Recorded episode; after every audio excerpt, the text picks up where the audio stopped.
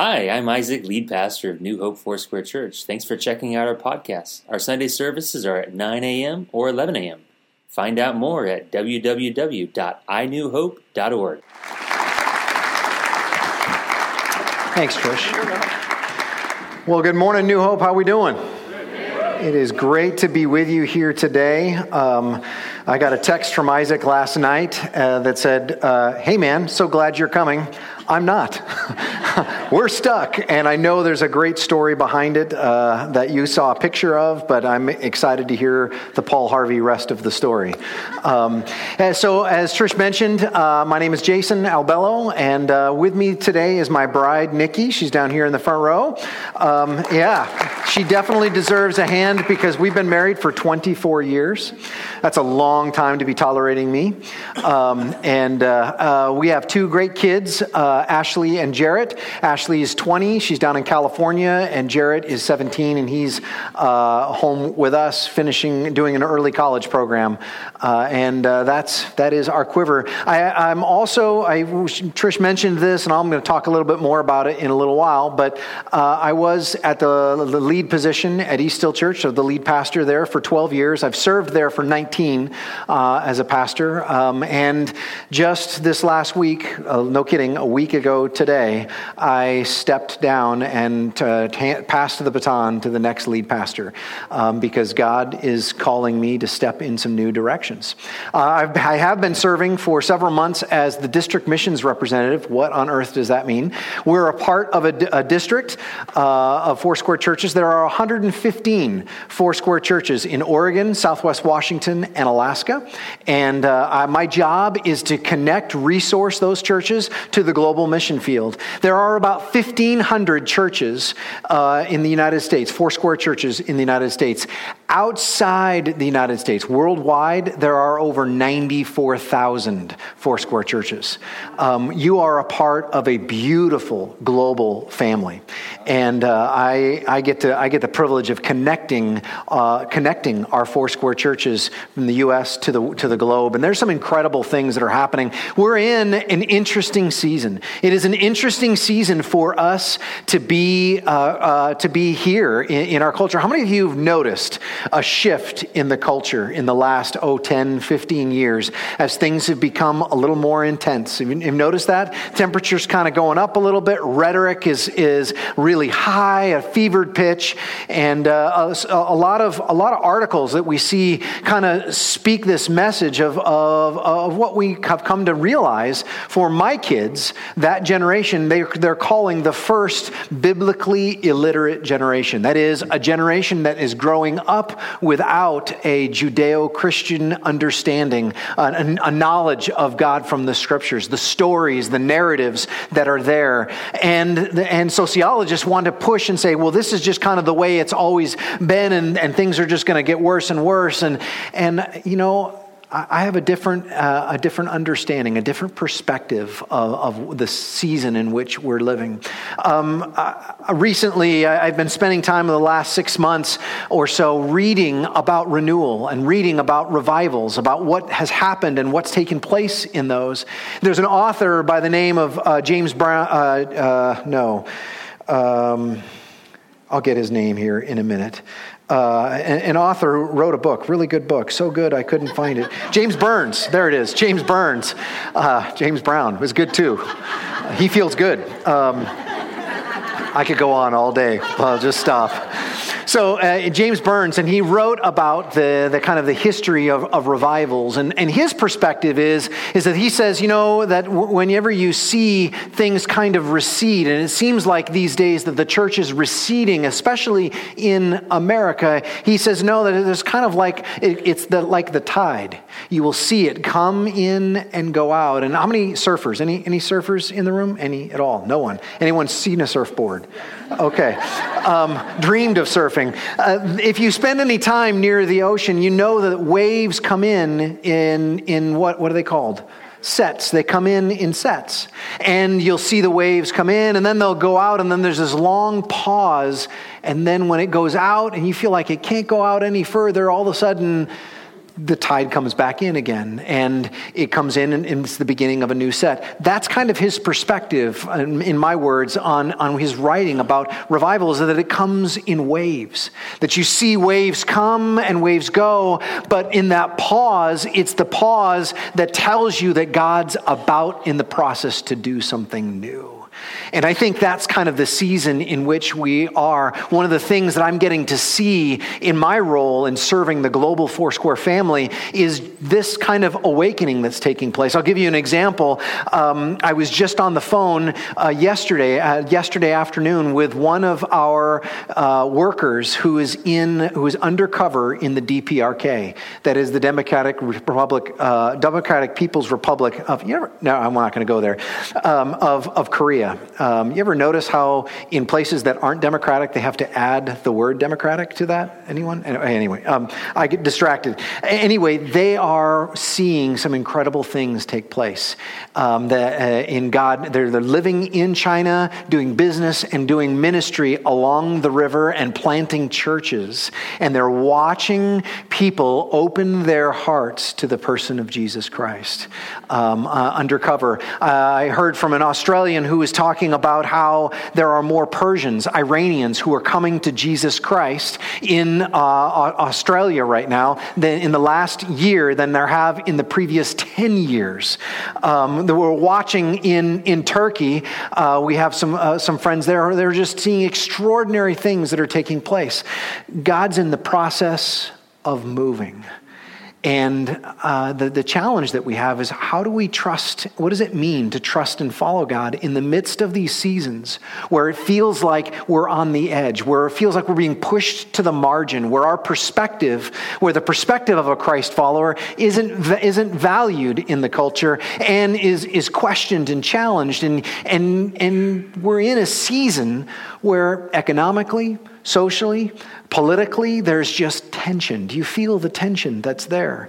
And the challenge is how do we trust and follow Jesus in the midst of that? What does it mean to trust and follow him in the midst of that? And I want to take you to a passage of scripture that has so much to say to us about the times in which we find ourselves living, these types of moments and seasons. If you got a Bible, open it up with me to the Gospel of Matthew. Gospel of Matthew, chapter 25. While you're turning there, let me give you just a little bit of kind of perspective, context. Anytime you, you dip into a place of Scripture, you drop into a place of Scripture, um, it's really important to understand the context in which uh, it's, it's being uh, given. And this is the end of Matthew's gospel. Matthew's an eyewitness, and he's watching what's taking place in Jesus' ministry. And Jesus is on the Mount of Olives. This, in fact, this passage is called the part of the Olivet Discourse, where Jesus is speaking about the end times, times that describe kind of the seasons and the pressures and the tensions that you feel, that you feel as maybe a single parent in the midst of trying to balance all of the economic challenges, all of the social challenges, all of the pressures that you feel challenges that you feel as a student, as a college student, high school student, uh, as a working professional, and then dating relationships and marriages and everything in between. Jesus describes this season, and then as though he's anticipating the question that the disciples are going to ask, he gets to the question of how it is that we, what it looks like to trust and follow him in these moments. And he does this in a very unique way, as only Jesus can. He does it through the use of an instrument called a parable. Now, a parable is a story, it's a made up story that Jesus makes up, but he uses it to make a larger point, to help us understand some things about who he is, about how he thinks, about what moves his heart, and about how we are designed to function and partner with him. And what's interesting about parables is in, in, when Jesus tells a parable, there's almost always just two characters in the parable. There, you know who those two characters are? The, the first one I'll tell you is, is usually one of the characters represents God. The other one, any, any takers? Us. That's right. It's us. It's you and it's me. And in this particular parable, Jesus gives us a good practical picture about how you and I can trust and follow him in the midst of difficult and uncertain times. Let's pick up the story, uh, Matthew chapter 25. We'll pick it up beginning at verse 14. Again, it. Now, it, the it he's referring to here is the kingdom of heaven. He's saying that the kingdom of heaven, life in the kingdom. You're in a series on the Sermon on the Mount, which is all about the kingdom. It's all about understanding the it that Jesus is referring to. So, and that's at the beginning of Jesus' ministry. Here we're at the end, and Jesus is pointing backwards and saying, Hey, before, before I, I, I step to what I, I was sent here to do, you need to understand this. Again, it will be like a man going on a journey who called his servants and entrusted his property to them. To one, he gave five talents of money, to another, two talents, and to another, one talent, each according to his ability. Then he went on his journey. The man who had received the five talents went at once and put his money to work and gained five more. So also the one with two talents gained two more. But the man who had received the one talent went off, dug a hole in the ground, and hid his master's money. Verse 19 After a long time, the master of those servants returned and settled accounts with them. The man who had received five talents uh, brought the other five. Master, he said, You entrusted me with five. See, I've gained five more. His master replied, Well done, good and faithful servant. You have been faithful with a few. Circle that word few. We're going to come back to it in a minute. You have been faithful with a few things. I will put you in charge of many things. Come and share your master's happiness. The man with two talents, the story goes on. He regained two more, shows them to the master. The master says the exact same thing. But now it comes to this interesting other character. Incidentally, how many characters are in this parable? Four. That's you guys are, see, you're more awake than the nine because you guys got four. Several in the last were like, no, there's three. Three servants and a master. Three plus one is four. Aren't you glad I went to seminary for that? so, four servants. We get to this mysterious fourth servant. He looks and he says, The man who had received one talent came. Master, he said, I knew you are a hard man, harvesting where you have not sown and gathering where you have not scattered seed. So I was afraid, and I went out and hid your talent in the ground. See, here is what belongs to you. Now, notice what the master responds to and doesn't respond to. Very interesting. Verse 26 He replied, You wicked and lazy servant. So you knew that I harvested where I hadn't sown and gathered where I hadn't scattered seed. Well, then you should have put my money on deposit with the bankers, so that when I returned, I would have received it back with interest.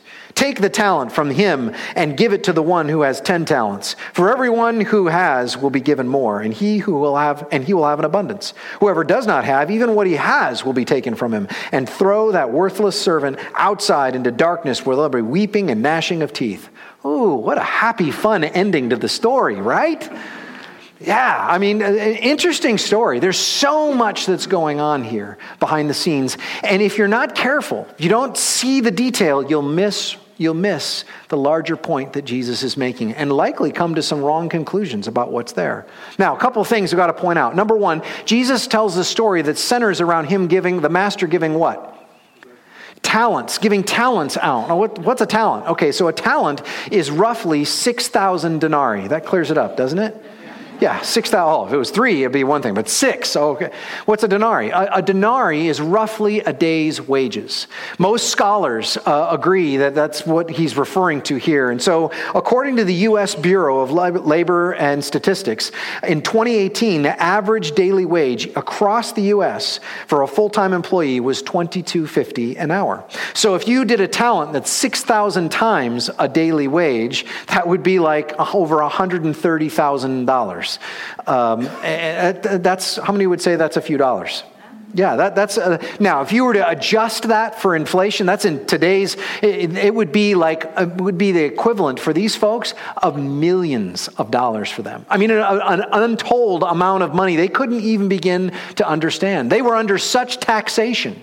There are some scholars that point out that the first century Jew was under as high as ninety percent taxation from the Roman government.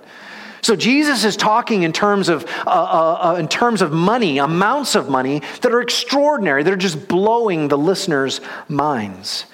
And when we look at this, uh, what's one what we tend to focus on? What's the first thing you notice about the master giving gifts? What's, what do you first notice about master giving gifts here to the, to the, in the story? They're unfair, uneven. Thank you very much. The check is in the mail to you guys.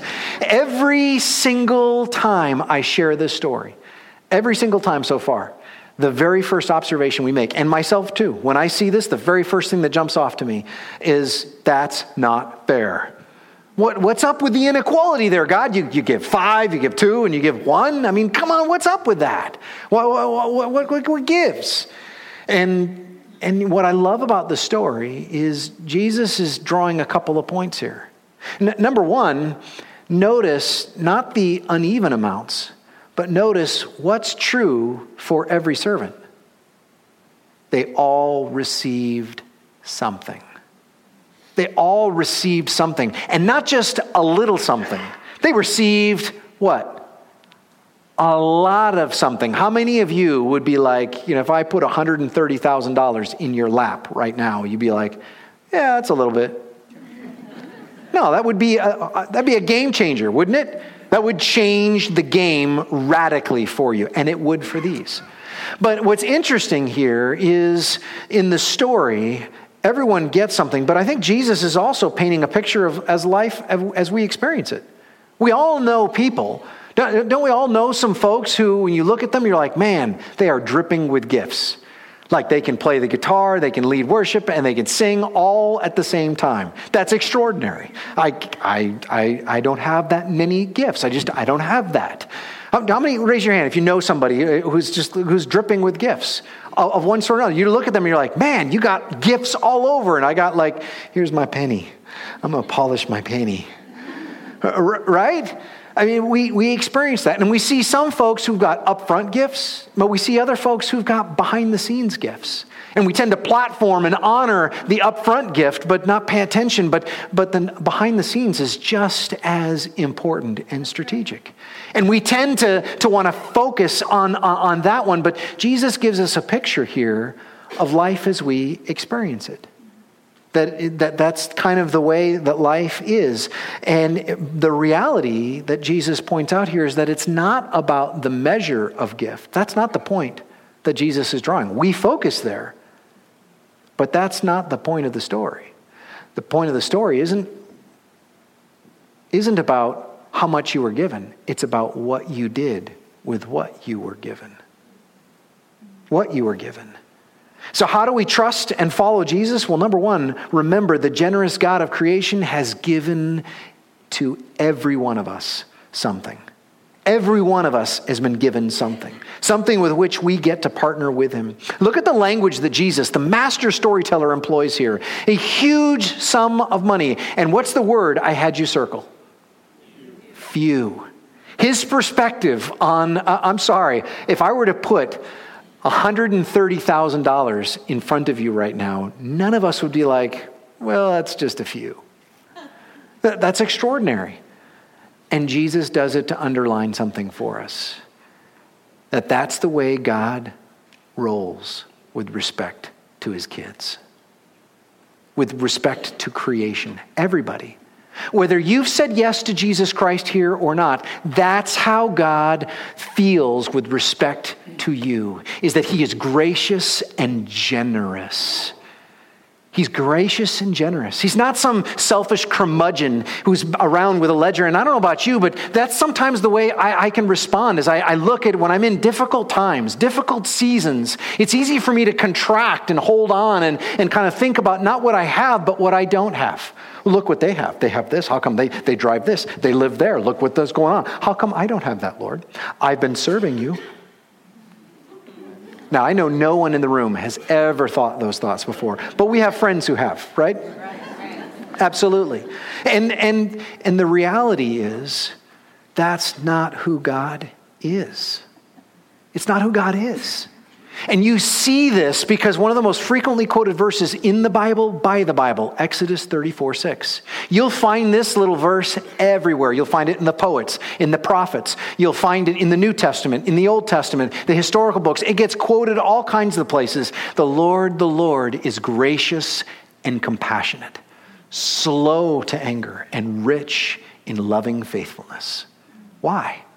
Because God wanted us to understand and never lose sight that when it comes to him that's who he is. And that's what jesus is one of his primary points of coming to earth was to remind people to let us know who god is and what he's like because we've lost the plot line Jesus is talking into the religious establishment on the Mount of Olives. You can go there today. I, have been there, and you, you overlook Jerusalem, and all of the religious establishment, the Temple Mount, would have been there. And Jesus is seeing all of this, and with as much pomp and circumstance as they have, they have forgotten who God is. They've forgotten how gracious He is. That God is slow to anger and rich in loving, steadfast faithfulness. Paul puts it this way in 1 Corinthians 2. He says, You know, no eye has seen, no ear has heard, it hasn't even entered the mind of man the things that God has set aside for those who love him. Let me ask you, how clear are you on what God's entrusted to you? Notice the investment looked different for these two wise, for the two wise servants, just like it will look different for you and me. How you're supposed to run your race is different than I'm running mine. Why? Because your race is different. And that's one of the things I love about this story is notice the conversation between the master and the servant never involves the other servants. It's only one on one. Why? Because obedience is all about what he says and no one else. And it underscores one of the killers for us that will keep us from being able to experience everything that you were designed to experience. You know, one of the killers for us is comparison. Comparison kills. It absolutely will kill you. It will sap you. Why? Because you'll stand and you'll look and compare your race with someone else's race, and there's no point of comparison. I'll hear conversations all the time about so how, many sports fans we got in, in the room? Uh, yeah, oh, come on now. Let me know who you are. Yeah, okay, ducks. Where are my beavers? Come on, Beavers managed to, we've prayed and fasted for a win this week. Um, that's how you can tell we're a spiritual team. Um, I'm kidding. I am a beaver, though. I, I, graduated from Oregon State University, both my bride and I. I digress. I, I regularly will hear people compare sports teams of one season with sporting teams of another season. Now, is there any use in that comparison? No. Why? Because they were in completely different seasons, completely different times, completely different eras, completely different players. In the same way, we can get caught up in comparison this season for Nikki and me of choosing to step out of the lead pastor at, at East Hill. I've been there for 19 years and, and uh, um, uh, 12 in the lead role. And I left this season, uh, I left not because I'm fatigued, not because I'm tired, not because I don't have vision. I got vision. I got fuel in my tank. I'm, I'm ready to go. I left because God said, Son, your season here, your assignment is complete. I want you to step into the next place. But before you can, I can show you, you have to go. The going precedes the showing. And can I just be honest? Can I? Uh, I'm going to be, I got the mic, so I'm going to be honest. So I, I got to tell you, this has been so hard. One of the things that I've wrestled with so much in this season is stepping out and being obedient. And the, and the questions I'll get is so, what are you doing now? I mean, what are you, what are you giving yourself to? Uh, as though my life is over now that I'm not in that particular role. And, uh, and it's just been that constant thing of the Lord saying, Son, I honor obedience. Obedience is just simply listening to my voice. There's no fruit in comparing your role into anyone else's role. Would you simply trust and follow me? Invest where I've asked you to invest. And stepping into this role as the district missions rep, it's, it's a, it is a, a, love. I've been doing it. I was doing it while I was a lead pastor. It's a, it's a part-time role. And so I'm, I have some real time, like no kidding, real time equations that we're balancing in faith. Like we have these things that arrive with astonishing predictability every month called uh, b- b- b- bills. That's what they are. Um, and, and, and I'm, I'm in this place where I'm like, God, I'm, I'm choosing to trust you. And in the process, it is so uncomfortable. It is so uncomfortable. Yet I am learning how to trust and follow him at a whole nother level. I'm learning how to get rid of comparison. And the challenge in this is developing some things. And the reality is, we need challenge. We need challenge.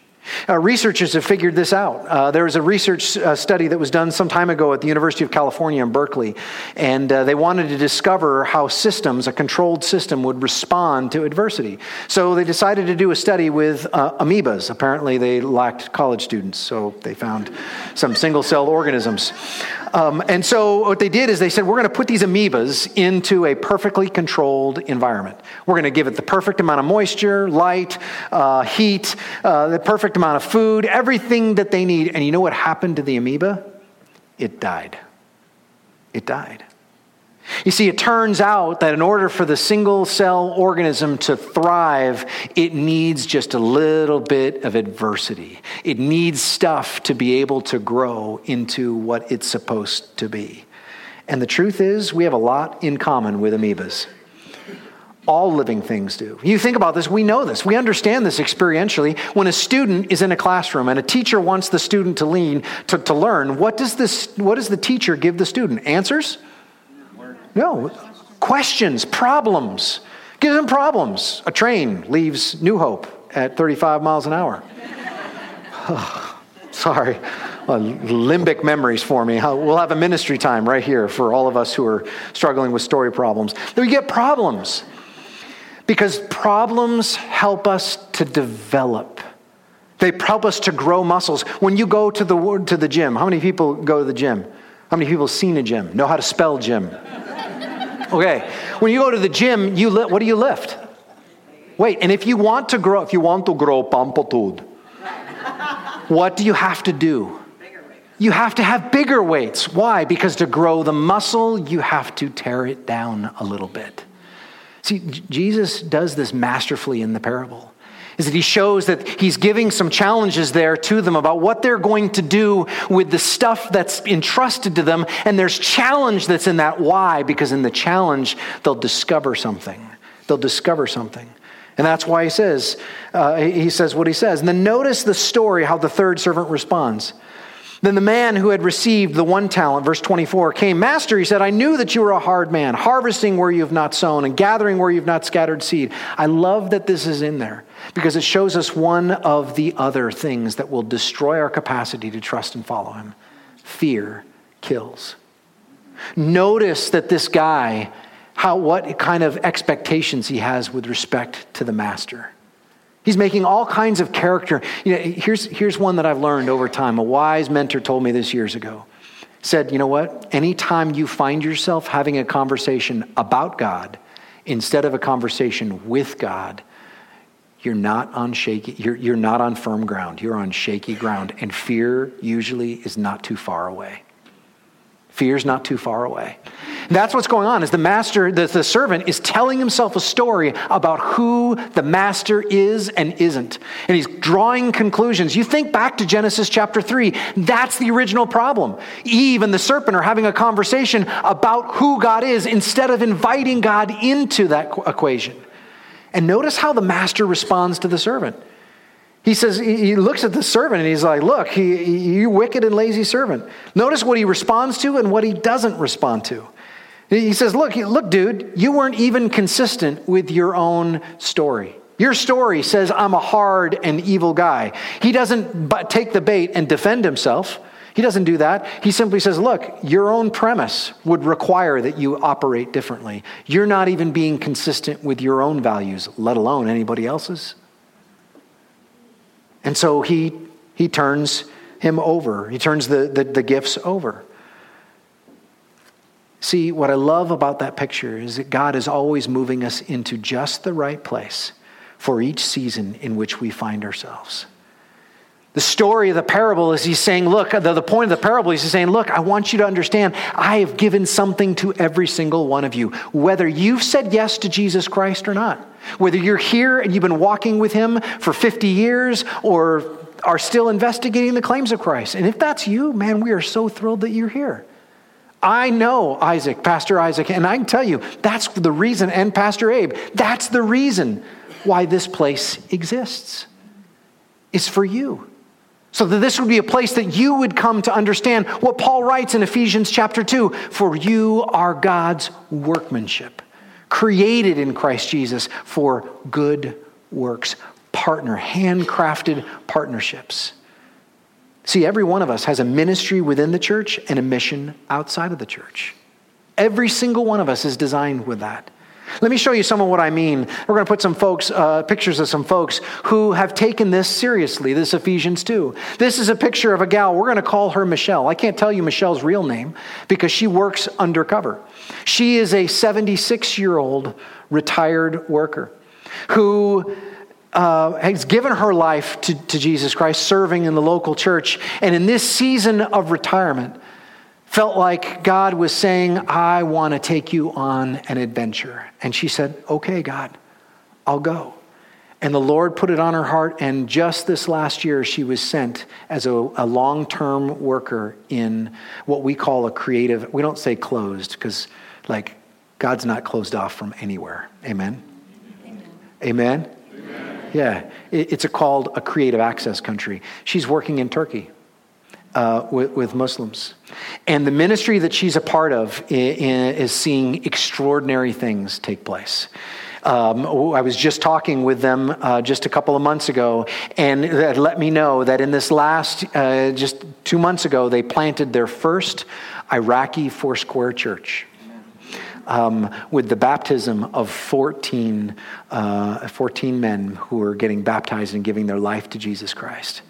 They're seeing, yeah, give God a hand for that. That's extraordinary. It's extraordinary. You need to understand how extraordinary this is. In the previous couple of years, they're seeing more people come to Christ every month than they have seen in the previous 20 years of ministry to, to Muslims. And that's extraordinary when that happens. But that's all because a, a, a woman said, you know what? I'm not done. God's got a ministry for me, and I'm saying yes to what it looks like. I, I don't know who I'm talking to, but I know that there are, are, are many in, in, this, in, in this place. And we're in the last service as well, who just feel like you've missed your moment, like you're too old, like somehow, and isn't it interesting how the mark moves? Like for those of us who are over, over 40 or some in their 30s feel like, I've missed it. I'm too old. And then there's those of us in our 60s who would look back and say, dude, if I only had those years again. But here's the, the, the enemy will never stop accusing and trying to take you out of the fight, to tell you that you've somehow missed it. And can I tell you, you have not missed it. You have not missed it. There has never been a greater time for a need for spiritual grandparents than in a culture that's growing up with generations who don't know the story, who don't know the narrative, who don't know what your life and your gray hair has experienced of the faithfulness of God. There are young people in this community that desperately need someone who's walked with Jesus for years to love them right where they're at, right as they are. One of the his stories of revival that I've been uh, listening to, or actually reading, uh, revival in the Hebrides. It's one of the islands, the Lewis Awakening in the 1940s. It came to, uh, to England. And it was started, you know how it was started? It was started by two uh, much, uh, two 80 year old ladies one who was blind and one who was so broken over with arthritis that she couldn't make it to church. But she said, You know what? I can't make it to church, but I can pray and I can bring church here. And so she prayed. She prayed day and night. And finally, uh, the Lord had spoken to her about a, a, pastor. And so she had someone write the letter for her, inviting this pastor to come out, uh, Duncan, to come out and, and preach. And he did, and revival broke out. Revival broke out in that community so great that ships that were passing by, like passenger liners that were going by, had people, men and women, who were falling over, giving their life to Jesus Christ, confessing sin because the Spirit of God was so strong on that island. Why? Just because two 80 year old infirmed women, who most people, by the things of man, would say, nope, they don't have any more to contribute to the equation, those two heard the voice of God and contended, and God moved. what if God positioned you here in Salem, our state's capital, our capital city, for such a time as this? In a state that most people would say is so far from God, uh, I don't know if it'll ever turn around, but we would persist and say, no, no, no. What if, what if we're here for such a time as this that we would be a part of praying in that kind of move of the Spirit of God? Come on, people. What if that were the case?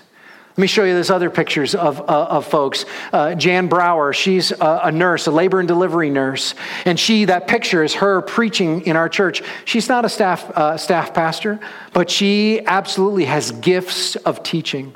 And she realized, I've got gifts to be able to contribute. And so we've brought her in, and she's part of the teaching, was part of the teaching team. She's uh, been to several medical trips, just like you guys are doing in Chao, uh, and building a medical clinic. She helped build a medical clinic in Nigeria. She's helped preach and teach to pastors and leaders, to bishops over dozens of churches. Why? Because she understood that God has gifted her. Next to her are high school students uh, uh that are in uh, Guatemala and they're ministering. They raised all of the funds themselves, and they are watching God work through them and in them to the world around them. The next picture's up here. Uh, you can see in the lower right hand corner, that's an infectious disease doctor, a good friend of mine, Jason Van Winkle, uh, and he is standing next to the Mada king, uh, a king over thousands and thousands of people in Nigeria. And he is coming to understand who Jesus Christ is because that that doctor made a decision to use his gifts and capacities and abilities. Uh, the middle school student up there who is working on serving the school in tangible way, just doing yard work for the schools and saving the schools hundreds of thousands of dollars in the Gresham Barlow School District because they gather with other uh, people from the other churches coming together to minister the gospel of Jesus Christ. Why? Because she understands that she's been given gifts that are to be used. And if I don't use them, I'm going to lose them because the question I'm going to be asked at the end of the day isn't what did I why didn't I do what someone else did? The question is what did I do with what I was given? What do I do with what was given? I love this picture. A spiritual grandma in the upper left hand corner. Uh, it's bookends for me. It's my son in the other two pictures who is serving in Uganda with me in a recent trip that we took, and then, then preaching in a church with me. And he was sharing how God had, had, had dealt with some brokenness in his life, being incredibly vulnerable. I was so proud of him. And then the other picture is a spiritual grandma uh, who, for years, she's in her 90s and uh, in sometime in her uh, early 80s, late 70s, um, her, her, was getting to the place where she couldn't get out to serve in the ways that she would normally serve within the church. And she says, You know what, Pastor, I, I can't get to all of these places like I used to. But you know what? I can pray the hell out of somebody. And so she headed up our telecare ministry. Every time we take offering, we give prayer requests and give people the opportunity to put their name and phone number down. Every one of those, she's raised up a team that prays for them. And where they need a phone call, she will call them and connect with them and let them know that someone is thinking about them and that God is interceding on their behalf. I could go on. I could go on for, for a long time. And there are so many stories that are here. But the interesting piece about all of these stories is they all involve, and even the parable as well, they all involve the challenge of moving in faith. Faith is what undoes the comparison and undoes the fear. That's why I love what the author of Hebrews says in Hebrews chapter 11. He says, Now faith is the what? The substance of things hoped for, the evidence of things not yet seen. That my faith can't be any stronger than what I'm hoping in. Where have you placed your hope? Where have you placed your hope? And the evidence of where you've placed your hope is what you're doing with your faith what you're doing with your faith. See, the, the challenge for them is they all get the opportunity. Every one of these servants has the same opportunity. Even though there's more sums of money, that doesn't matter. The issue is they have a choice to risk what they have. I want to uh, close with um, one of the things, a story of, of one of the th- ways that God helped me to understand the power of his faithfulness. Because the author of Hebrews also says that God is a rewarder of those who pursue him by faith, the substance of what's hoped for, the evidence of things not yet seen. And what I love about the gracious, generous God is he not only gives generously, but he prepositions generously. So that he puts the provision out in front of you years in some cases before you even knew that you needed to have the ask. For me, that, that came clear in uh, the season when I started pastoring East Hill as the lead pastor in 2007, some 12 years ago.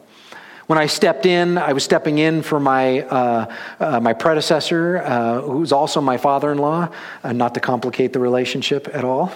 Um, as, as, you can imagine, that was uh, uh, an intense fellowship we had in those moments.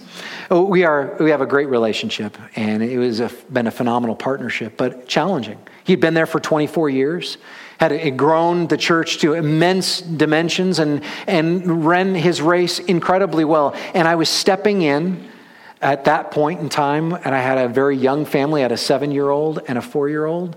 And uh, to say that I was struggling with comparison and insecurity was an understatement. It was, the pressure was intense, incredibly intense. And as I was stepping in, he said, You know, I, I want to send you to uh, go spend some time with your, your mentor, uh, Wayne Cordeiro. And so he sent me over to Pastor Wayne. He's a pastor in Hawaii um, and uh, a, phenomenal mentor and coach for Nikki and me. And, and we went into his office, and one of the things that he had in his office, he has this stick. And he says, Jason, do you know what this is? I said, No. And he said, I, I, I said, What is it? He goes, It's my OO stick. Now, the OO stick in the Hawaiian culture is a stick that was used by the original pioneers to prepare the ground for seed and to help them in the harvest as well. And he says, I keep it here in front of my desk to remind me to stay a pioneer. See, Jason, you, you, you can't ever become a settler. The difference between a settler and a pioneer is uh, a, a settler stops thinking about how to take territory and just starts thinking about how to keep what he's got. Jason, don't ever become a settler. Reject that. You must stay a pioneer. Stay a pioneer. Find yourself a reminder because the pressure is going to be immense to try and stay a settler. So you need to find yourself an OO stick. I'm like, okay, OO stick, got it, find an OO stick. And I come back to Oregon, you know, which is just a few thousand miles from Hawaii, and I'm like, where's an OO stick, an OO stick? Well, uh, I, I didn't realize that in the charge that I was given, God had already taken care of the details before I even knew what I was looking for. One day when I came into the office, there was a, actually one, after one of the services, there was an information counter. There was a long brown wrapping uh, object. It was wrapped in brown paper and there was an envelope attached to it. And uh, I want to just take a moment. Is it okay if I re- read this to you? Uh, it was a letter that was attached to, to this, what, what I have now seen as a stick. Dear Pastor Jason, it's dated January of 2007. I stepped in in August of 2007 uh, officially. Uh, Dear Pastor Jason, I'm writing to you this letter in what I believe to be obedience to the Lord's word in my life. I'm one of the flock who didn't much care for the idea of passing the baton, quote unquote. Nothing against you personally, it's just that a big part of East Hill Church to me is Ted Roberts. His coaching has been majorly responsible for turning our family to the Lord and helping us change from curses to, play, to places of blessing. The thought of not having him as senior pastor seemed to leave a void that was unfillable. A couple of months ago, while you were preaching, I heard the Holy Spirit tell me, accept him. I knew what he meant, but I pushed it aside. I don't want to, God. I don't want him. I want Ted. Warm, fuzzy part of the letter. After pushing the Holy Spirit's word aside for a couple of weeks, never a positive move, I didn't think much of it anymore until I was sitting in service. His will entered my spirit and mind and told me, bend your knee and extend your hand. Now, this time, the Holy Spirit was a little more forceful and included, give him the walking stick. You need to know, art is a hobby of mine. Lately, it's been carving walking sticks. What? I thought, that's nuts. He probably won't even like that one. How about one of the dumber ones? I pleaded, please. Silence. Well, okay, I thought. I've been going through the book of Judges lately, and the part where Gideon asked the Lord for a sign came to mind. So I said, Okay, Lord, you want me to bend my knee, extend my hand, and give Jason one of my most favorite hiking sticks. Okay, give me a sign, and then I'll do it. A few days went by, and I didn't get hit by lightning. I thought I won. I thought it was over until I walked into the foyer at church, and it was filled with Christian art, bringing glory to the Lord. Tears swelled in my eyes. I carved to give God glory. Then during service, Ted said, uh, and uh, he had heard the Lord tell him to bend his knee and serve, and I about snapped my neck off. It was the exact same words the Lord had spoken to me. On top of that, Ted's main point was about getting a sign from God, which Ted having a main point was a miracle in itself and a sign. That's not my embellishment, it really is there. I know now that Ted must follow the Holy Spirit's call for his new direction, just as he did years ago to start the healing here at East Hill Church. I also know that the Lord's hand is powerfully on you and your wife to lead East Hill forward. So I'd like you to know, Jason Albelo, that I acknowledge you as my senior pastor and my spiritual coach. I look forward to the new paths that we will walk together. God bless you and your family, one of the flock. P.S. I still don't know what the deal is with giving you the stick, but I hope you like it.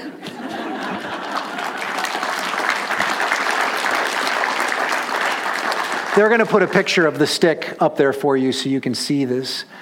It is gorgeously hand carved. And we know what's carved all the way around it?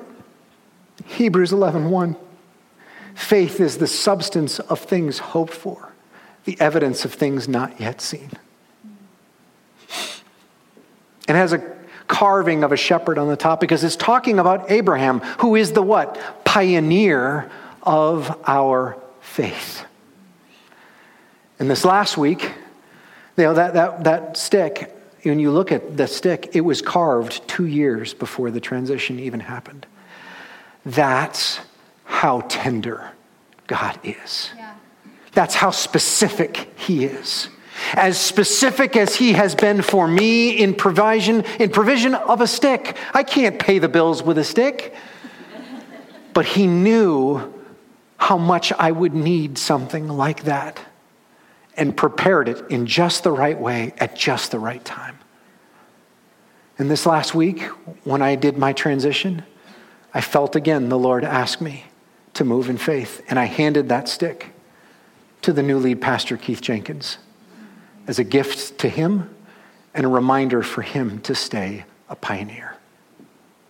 What's my point? My point is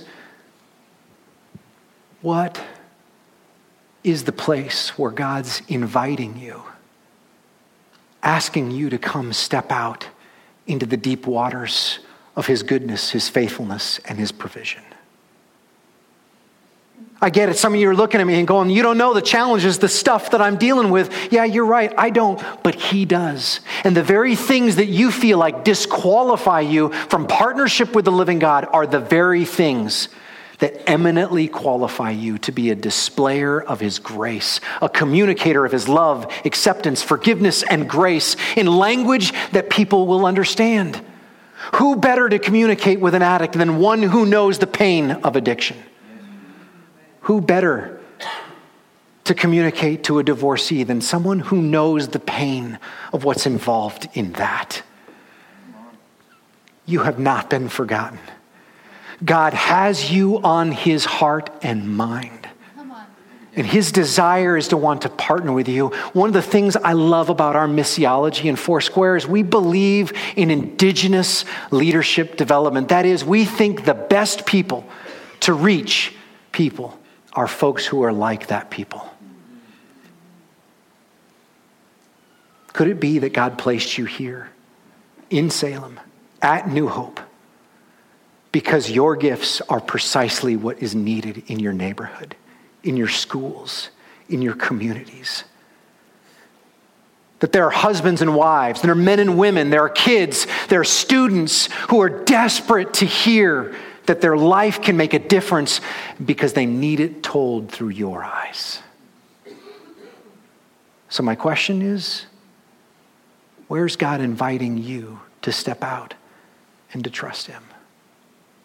Where's the place that you find God the Holy Spirit saying, Come follow me in obedience?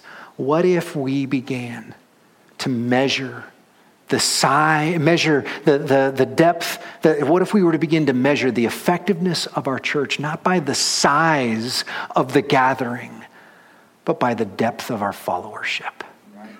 Our willingness to trust and follow God right where we're at. I'm going to ask the worship team to come. As the worship team comes forward, I'm, I want to just pray for us, to lead us in some places of response. Because my sense is that me being here today is not by, it's not by happenstance. And I spent weeks actually thinking about the message here today, about what, what it was that God wanted me to speak. And the Lord kept leading me back Hey, you can ask Nikki. We had conversation about other things, and, and I was just like, I can't, honey, I can't let go of this. I feel like a dog with a bone. Like the Lord's just like, I want this here. And my sense is that God is prophetically moving in our midst, that He's calling you. He's calling you to some places of activation. Maybe for some of you, it's this Ministry Connect that you're realizing maybe for the first time, I've got something to contribute. That I, as maybe as much as I think that there's there, that there's something I need to receive by contributing. There's a muscle that God wants to grow in me that's only going to be discovered as you step out by faith. Could I invite you today to allow the Lord to meet you in that space? Let's pray. Spirit of the living God, I thank you so much for your presence in this place. Lord, for this people that you've called together on this chunk of earth for this time, for this kairos appointed time. And Lord, for, for every single one of us, there is a place, a point of, of partnership that you've called us to a ministry within and a mission without.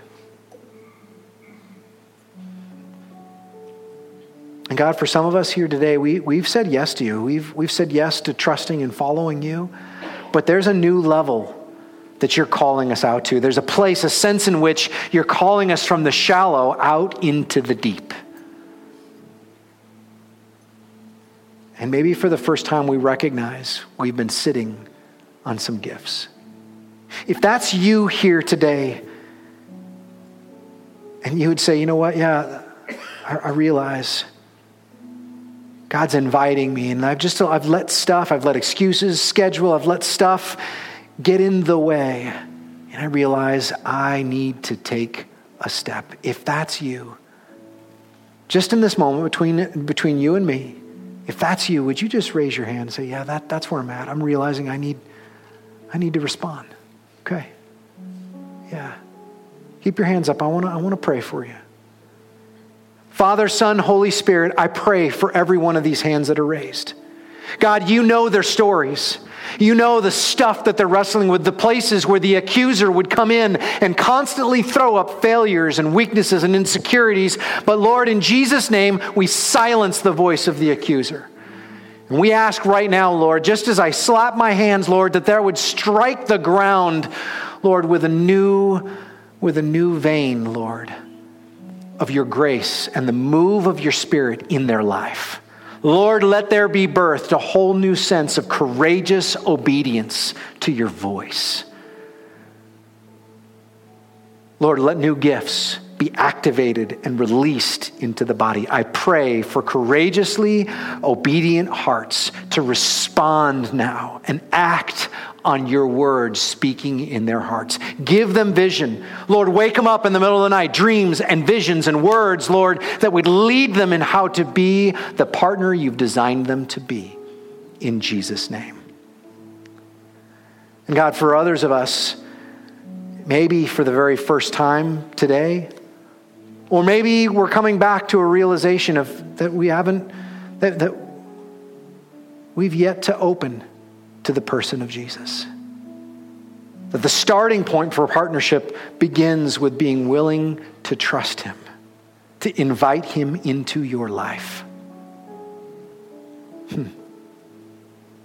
If that's you, if you're here today and you realize maybe for the first time that you've never made that decision, or maybe you're here and you made a decision but you walked away and you're realizing maybe for the first time in a long time that the gracious God, He's not angry with you, but that He welcomes you in.